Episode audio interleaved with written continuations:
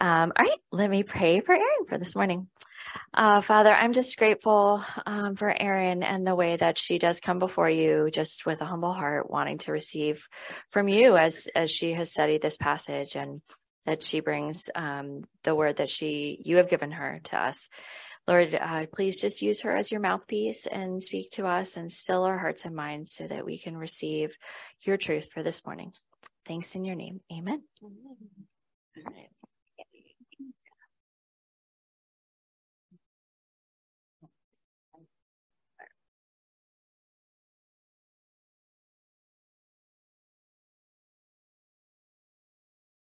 Okay, can you hear me okay? In the back, am I okay? Good. Sure. Is that better? Okay. So as you saw, I was not originally on the teaching schedule this year. I had said no in May, I guess.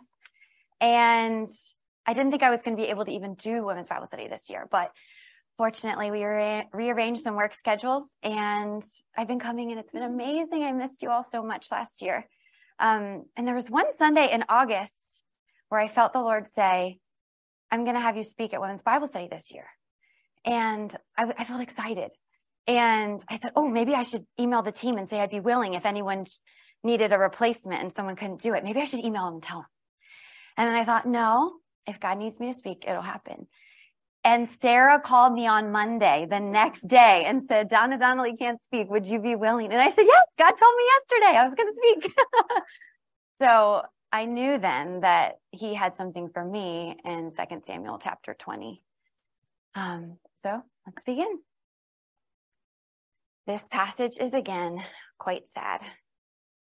There's an unhappy homecoming, a confronting of the consequences of sin, two murders, and an assessment of the status of Israel, which is dark and bleak. But amidst the brokenness, the consequences, the fallen pride, I heard God share his heart for the hardest places we find ourselves, his faithfulness to provide light, even in darkness, and his longing to be our home and to bring us home to himself. The chapter opens with David's long walk home. As Joy so wonderfully detailed for us last week, there is tension among Israel. There's division, jealousy, and unrest. The people are angry and discontent, and David is weary. While they've achieved a military victory, for David, it is bitter with nothing sweet about it. I have this picture in my head of David walking so slowly, his feet shuffling, head down, shoulders slumped, his tunic tear stained, just defeat exuding from his body. I've walked with this posture before. I can feel the weight for him. He just wants to get home. But before he makes it there, enter rebellion number two. Reading from 2 Samuel chapter 20. Now, there happened to be there a worthless man whose name was Sheba, the son of Bichri, a Benjaminite. And he blew the trumpet and said, We have no portion in David, and we have no inheritance in the son of Jesse. Every man to his tent, so Israel. Sheba, the Benjaminite, is from King Saul's tribe and is referred to as a scoundrel. He is taking advantage of the dissension you can just feel amongst the tribes of Israel and the tribe of Judah and uses this to leverage a rebellion. He insults David as being a son of Jesse, a simple shepherd, inciting you have nothing to offer us, and we don't want any part of you. Only the Judahites remain with David as they finish their journey from the Jordan back to Jerusalem, while Sheba leads Israel on, feeding their jealous, discontented hearts, inciting lies of rebellion away from God's chosen king. Matthew 15, 13 says, Jesus answered, Every plant that my heavenly Father has not planted will be rooted up. Let them alone. They are blind guides. And if the blind lead the blind, both will fall into a pit. Isaiah 53 6 All we like sheep have gone astray. We have turned every one to his own way. John 10 10 The thief comes only to steal and kill and destroy. I have come that they may have life and have it abundantly. So David comes home, but this home is not what home should feel like. This is not true home. This place is not resounding of grace and accepted and belovedness. This home is a mess because as we live our lives, they inherently break apart, leaving shards of broken pieces across our messy tapestry of life. Singer Ellie Holcomb once said, We all come from where every good thing comes from. We all come from the heart and the mind of God. And our work is to remember where we came from and to remember that because of who Jesus is, because of God's heart to not leave us as we are in this broken world, we are called back home. We are all on our way back home. Duke Divinity Professor of Theology and the Arts, Jeremy Begbie, gives us an auditory connection of being home in the Lord.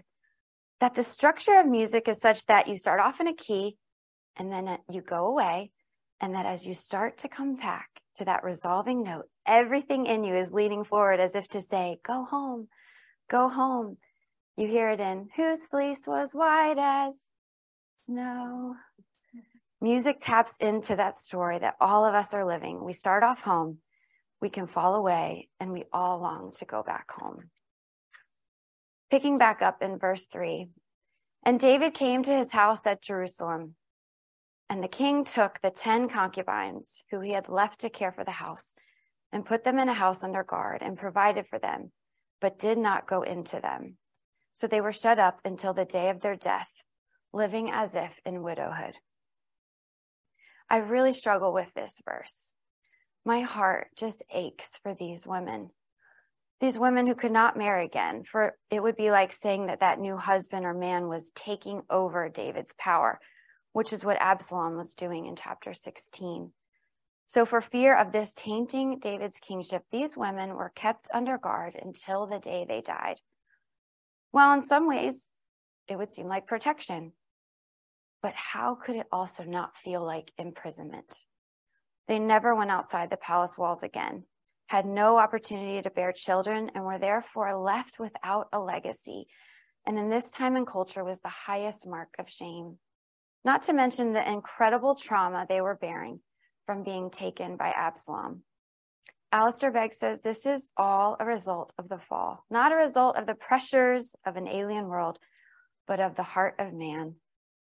These women are living out aftershocks of David's sin, not just his adultery, not just his polygamy, not just his rashness and leaving them behind when he fled the city. One decision leads to another, and before their eyes, these beautiful girls were stripped of the life they thought they would have in the royal harem. This is unfair. This is unjust. And I can barely stand to think about these women without being overwhelmed with grief, grief for them. And yet they were not forgotten. The Hebrew word mishmareth, which is the word where we find seclusion or put them in a house under guard, seems to mean giving charge over, but it's also used in 1 Samuel 22 23 as meaning safe. Yahweh did not abandon these women he still reigned over them as Jehovah Jireh, the Lord will provide. Jehovah Shalom, the Lord is peace. Jehovah Shammah, the Lord is there. Jehovah Rapha, the Lord heals. One of my most cherished experiences in leading worship is watching you all worship Him amidst your stories. I know many of your broken hearts, and I'm looking out at your faces and I'm watching you sing or joining in with the body to declare promises from his word. I get this intimate glimpse of your trust and your faith in some of the hardest seasons of your lives. Seeing your faithfulness to him in his faithfulness lifts up my eyes and I see his glory even brighter. Because we love a God who calls us his beloved and calls us into his beloved rest. And he laments with us in our broken stories and for some of us, that's just years of detours we did not want or see coming. For others of us, it is one broken moment that seems to change the entire journey altogether. No detour, no smooth exit ramp, just our life seemingly destroyed. Life as we knew it, like for these beautiful concubines, gone. We're not always privy to the depth of others' stories, and it can be tempting to assume we know what it is fill in the blanks with our assumptions based on how people present themselves. But life is hard, and no one is unmarked by some measure of grief and loss, and I'm no exception. I recently read David Powlison's article entitled, I'll Never Get Over It. Help for the aggrieved. While I knew it was good for me to read, it was hard and heavy, and it felt unfair at times because of how unfair life can be. But I found that there were some really powerful words in it that I wanted to share with you all. I needed to hear them for myself, so please do not hear me putting these words as any kind of command on you. I read them to myself initially in a whisper. So please put a blanket of gentleness on your own heart as you hear these. Perhaps you find it curiously liberating to say, I'll never get over it. That is right, of course. How freeing to admit that truth about such a terrible wrong. I'm not supposed to just move on and hope it simply washes away. So I don't have to chase an impossibility. I don't have to ruin my life with attempts at anesthesia. I don't have to feel like a failure because I'm not happy and smiley all the time. If you aren't expecting to find some magic that will leave you unmarked, then you can get down to facing the pain of wrong. You can get down to wrestling out where, whether there is actually a way to walk through fire and flood. And perhaps it makes you feel hopeless to admit that some experiences will never go away. Hear me rightly. I don't mean that the poison and darkness of the experience will always haunt you. You won't get over it, but you do not need to be forever defined by what happened. You won't forget what happened, but there is a way out of the raptor's claws. It won't erase what happened. That would be to live a falsehood. But realistic hope runs deeper than any hurt. It can take the same experience and offer a different script, a different outcome, a different meaning. You would be false to your humanity if you simply got over it. A significant experience must mark you for life.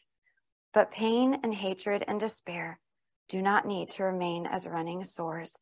Your life does not need to become a poisoned well of bitterness. When something is so wrong that you will never get over it, your reaction will either make you wise or will poison you. Great suffering puts a fork in the road. You will choose. Those words again were from David Powlison. From 2 Corinthians 1 4. God comforts us in all our affliction so that we may be able to comfort those who are in any affliction with the comfort with we have ourselves been comforted by God. You can give away what you've received, and that is one of the ways that good comes out of evil without ever insinuating that evil is anything but evil or anything hard is anything but hard. I don't know what the day to day lives looked like for the concubines but I know what the Lord says about his beloved. Jeremiah 31 25, for I will satisfy the weary soul, and every languishing soul I will replenish. Psalm 34 18, the Lord is near to the brokenhearted and saves the crushed in spirit. Psalm 147 3, he heals the brokenhearted and binds up their wounds. Along with countless, countless verses on how to care for widows like from Psalm 68 5. Father of the fatherless and protector of widows is God in his holy habitation. Singer Davy Flowers writes a song called I Was Loved. Here are some words from that song. When all of this is over, let it be known I had a better portion than all the world affords. When all my days are counted, let it be known that it was only Jesus who made it all worth it. He made it all worth it. He is our home and he will bring us home. The next 18 verses contain the story of David's men in pursuit of Sheba. Interestingly, Sheba is not one of the main characters the text focuses on.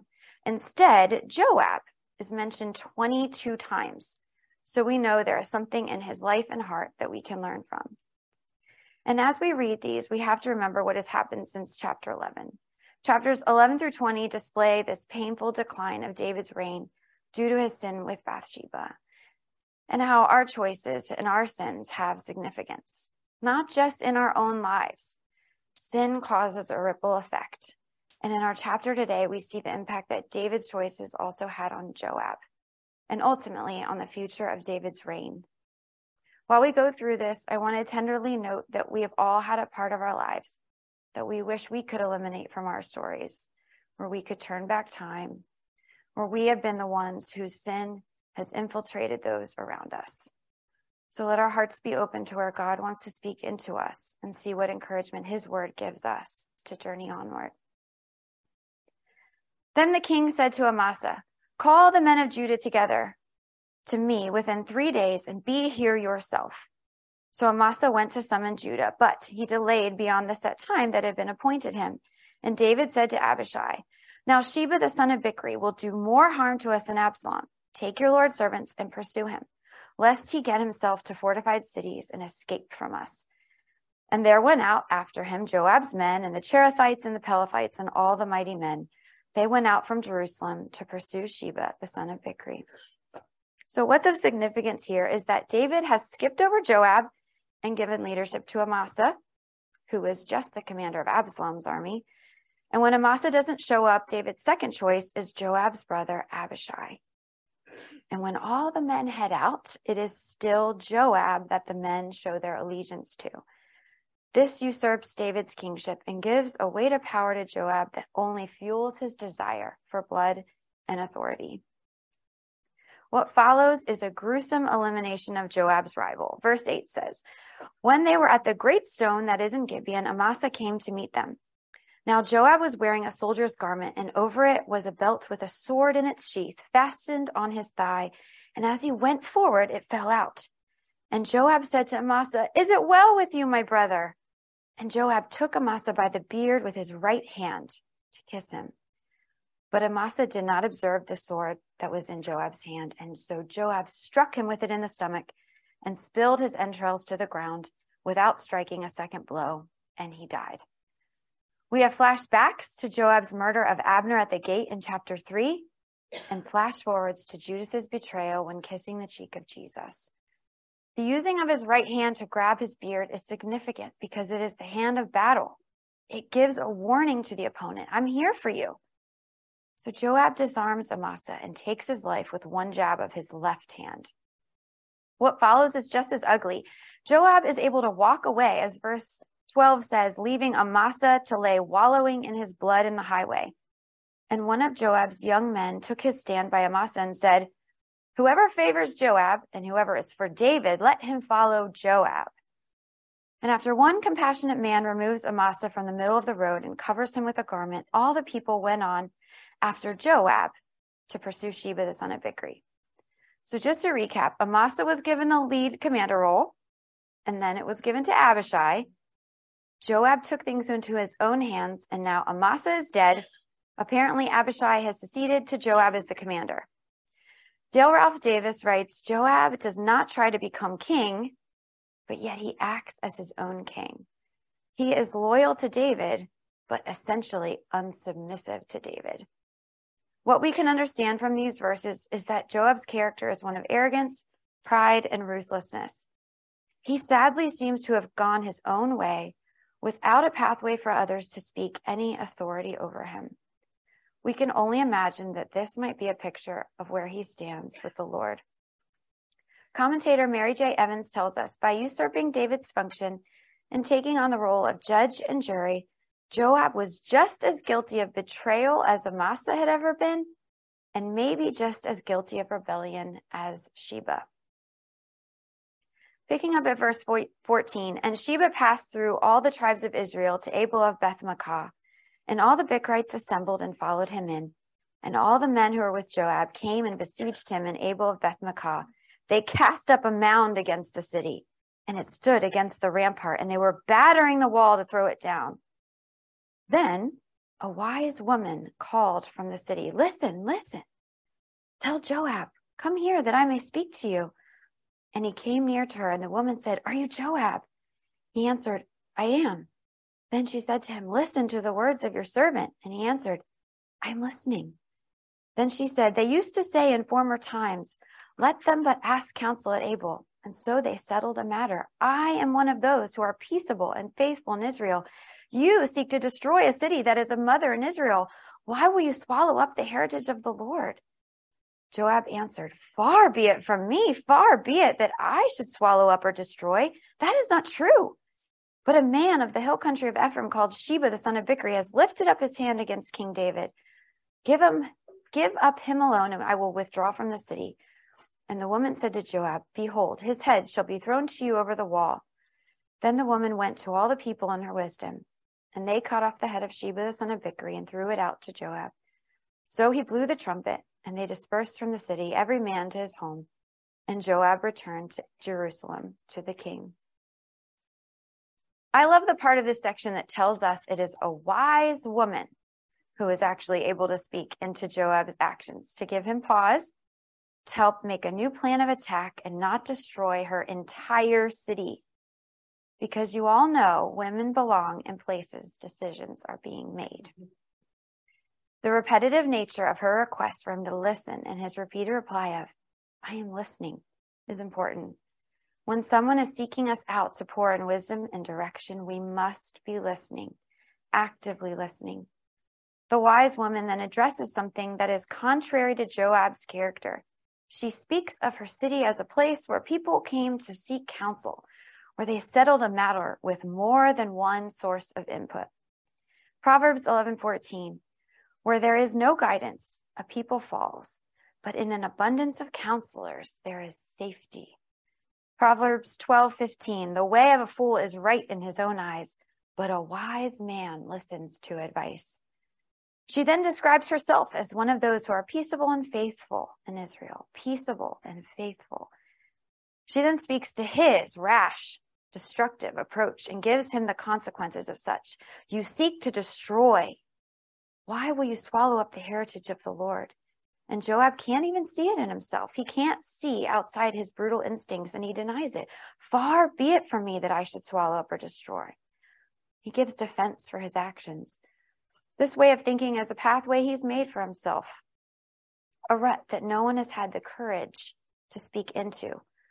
What could have ended with even more bloodshed and destruction ends with a woman going to all the people in her wisdom, carrying out the plan, and unfortunately for Sheba, ends with only his head being thrown over the wall of the city. Joab blowing his trumpet and leading the people back to Jerusalem. So now that we looked at the story, let's take a deeper look under the surface of how Joab and David got here. In chapter 11, when Joab was given the orders to have Uriah murdered, David's desire to cover up his sin with Bathsheba through Uriah's death seems to have planted a seed in Joab that has grown into power hungry, bloodthirsty, self serving dominance. He watched power be abused, and that sin has grown in him. Commentator Joyce Baldwin says affairs of state are shown to be closely bound up with personal relationships. Sinful liaisons have repercussions that rebound far beyond the private lives of the individuals concerned. And at the same time, David, though forgiven by God, found himself handicapped by his own past and unable to discipline others even his own children never came to terms with what their father had done. David had accepted Nathan's powerful rebuke over him. He had confessed to the Lord and he had tasted the grace poured out on him by Jehovah Makadash, the Lord who sanctifies you, the Lord who makes holy. Oh, if we would have seen this transferred into David's relationships. What a beautiful picture of repentance this would have been for David to have confessed his sin to Joab and sought his forgiveness, to have been humble and repentant and weak, to disciple him towards the heart of the Father, which was one of freedom, grace, gentleness. We can assume, based on the lack of fruit in their relationship, that David has not confessed his sin to Joab. Joab has held David's sin over him and felt he had an upper hand over his kingship. Decades later, this is coming out all kinds of sideways in both Joab and David's lives. We know David confessed his sin to God, and we all know that he has been forgiven and that he can walk in freedom. However, has the memory of these sins kept him from feeling like he has a place of discipleship in others' lives? Time seems to have created a chasm between them and his own sons, and we can assume others as we see it in his shaken kingdom. Joab has been misled by David's misuse of power and yet continued reign. He does not see his usurping of David's authority as bitterness towards David. He isn't confronting his own questions and unforgiveness inside of him and how it has led him to this place in life. So we see the ripple effects and have watched Joab's character intensify. David's lack of effort to address Joab's pride, impulsiveness, ruthless, and ambitious ego keeps Joab in positions of power, which he is happy to keep hold of. In this chapter, David only minimally attempts to rein in Joab's dominance by demoting him, but allowing him to continue to be part of the army passively allows their patterns to remain. He has given up on intervening for his heart. And as we read in 1 Kings 2 5, just leaves him for Solomon to deal with. David said, Moreover, you know what Joab, the son of Zeruiah, did to me how he dealt with the two commanders of the armies of Israel, Abner, the son of Ner, and Amasa, the son of Jether, whom he killed, avenging in time of peace for blood that had been shed in war, and putting the blood of war on the belt around his waist and on the sandals on his feet. Act therefore according to your wisdom, but do not let his gray head go down to Sheol in peace. Mary J. Evans states that any refusal to make tough decisions or carry out difficult actions because of a desire not to offend someone of significance within the community or because of a wish for certain things not to be revealed is likely to end up causing more trouble than is saved. We've all been there. We've either been the sinner or on the receiving end. It does not feel easy to confess, to say, I'm sorry, to bring the truth to light, and then, will you forgive me? It never feels easy to confront someone with something we see going on in their life. It's uncomfortable and takes true counsel, time, insight, and courage. And it can evoke so much fear of man. And Satan wants to keep us there, making it seem impossible to become free from the consequences, the confrontations, all of it. But God, Jehovah Shalom, the Lord is peace he can do this. This is who He is, the God who makes a way, who makes a way for us to come to each other, to come to Him. Because ultimately, that is what He is after for His children to come home to Him and find peace and rest and belovedness in Him alone, restored, reconciled, and beloved. Author Ann Voskamp says, There is no way God will ever abandon us.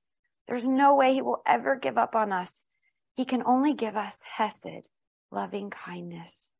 The way the waymaker's heart beats toward every struggler and sufferer and straggler wandering home is nothing less than from Hosea 11:8, my compassion grows warm and tender. There is freedom when sin is brought into the light, and there is glory when brothers and sisters repent to one another there is grace as we walk reconciled to Christ and to each other. And this is our ministry, the ministry of reconciliation. He has entrusted this to us. Second Corinthians 5, 18 and 19. All this is from God who through Christ reconciled us to himself and gave us the ministry of reconciliation. That is in Christ. God was reconciling the world to himself, not counting their trespasses against them and entrusting to us this message of reconciliation. Pastor Dane Ortlund says, You are restricting your growth if you do not move through life doing the painful, humiliating, liberating work of cheerfully bringing your failures, failures out from the darkness of secrecy into the light of acknowledgement before a Christian brother or sister. In the darkness, your sins fester and grow in strength. In the light, they wither and die. Walking in the light, in other words, is honesty with God and others. And Tim Keller adds the impetus of initiating reconciliation always starts with me. We are to make every effort to keep the bond of peace. We see this played out in our scripture today, and I think God does call us to be in these humble places, to be honest with ourselves and with each other, and to be able to say hard things when it should be done. But these are all delicate situations, none like another, and should be handled with care. If you're in a relationship where you need to confess a sin, or if you feel the Spirit leading you to confront something in someone's life, begin by taking this to the Lord, finding counsel, and first understanding your own belovedness and much needed grace in Christ. They journey homeward to a messy, fragile kingdom. While yes, David's kingdom is still intact, the rebellions are over, the revolters are dead, the kingdom is shaken. The chapter ends with three verses giving the list of David's cabinet. So this was also provided in 2 Samuel chapter 8, which was about 20 years prior, 10 years into David's reign. And this time, commentators point out that there are some significant differences. To start, verse 23 begins with Joab was in command of all the army of Israel. Chapter 8, verse 15, 15 opened with So David reigned over all Israel, and he administered justice and righteousness for all his people. Second in the list was Joab being commander over the army. Naming David first as king was significant and painted a picture of his kingship and his role overseeing the people. David isn't even mentioned this time around. And after Joab has murdered two commanders of the army over Israel, he is listed first in the cabinet. In verse 24, Adoram was in charge of the forced labor, the prisoners of war. This is a new role and a big problem in the future, Adoram would be in charge of more than 180,000 men who served for Solomon's building projects. The forced labor is what eventually led to the demise of Israel itself.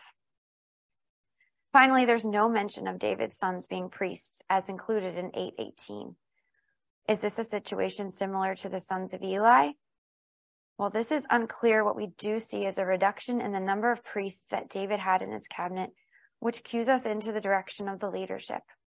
The order and grandeur of David's kingdom has dimmed. We watched Israel fail politically with Saul, morally with David, and we will see it fail religiously with Solomon. We are left with a picture of an imperfect king with a kingdom that shall end.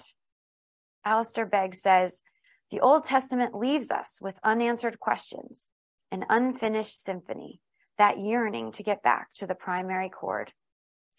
So we long for a perfect king with a kingdom that shall have no end.